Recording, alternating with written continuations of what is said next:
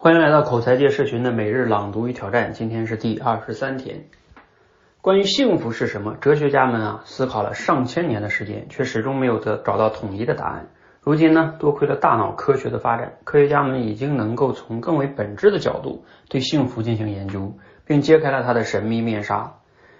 虽说不同的人对幸福的理解和定义会不一样，但不管怎么样，幸福都是一种感受。而只要是感受，它就离不开大大脑的化学反应，也离不开与之相关的各种化学物质。如果从这个层面上来分析和理解幸福，那么就会简单很多。因为大脑中与快乐相关的化学物质只有四种，它们分别是血清素、内啡肽、催产素和多巴胺。啊，我们来先说说这个血清素，它相关的感受啊是自信和安全感。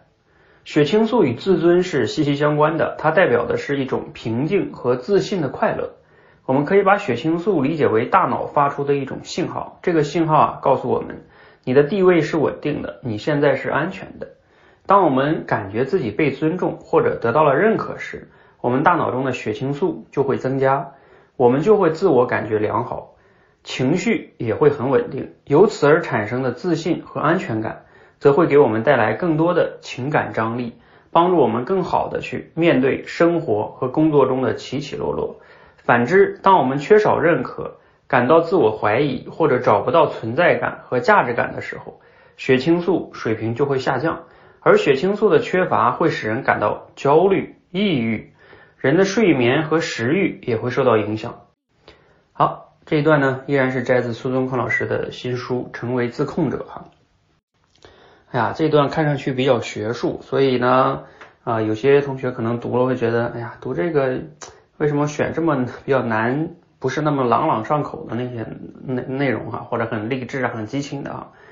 其实，在我们这个朗读中呢，我有意的给大家去选择一些就是逻辑性啊，或者说不是那么的让打鸡血的那种文章哈，因为那种文章呢，有时候读完了当时感觉挺爽，其实没有给你带来很多深层次的思考。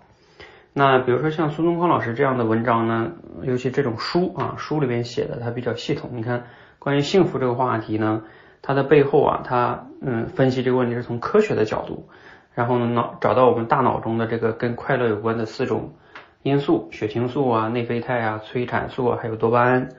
啊，包括就是这本书中关于这一段内容的，应该是它第一章，标题就叫。标题就叫“幸福的本质就是管理痛苦”啊，你看，所以这样的话呢，它其实啊也能让我们更深层次的去思考关于幸福，这样的话我们才能真正的追求幸福哈。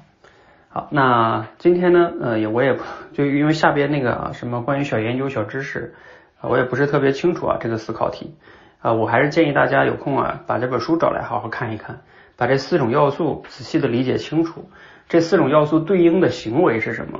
然后我们就能更清晰的知道啊，我们怎么样才能获得幸福，这才是最最根本的哈啊，而不仅仅是读完了就算了。好啊，让我们一起读好书啊，然后你才能真正的对自己的生活，包括口才啊，有本质的改变。谢谢。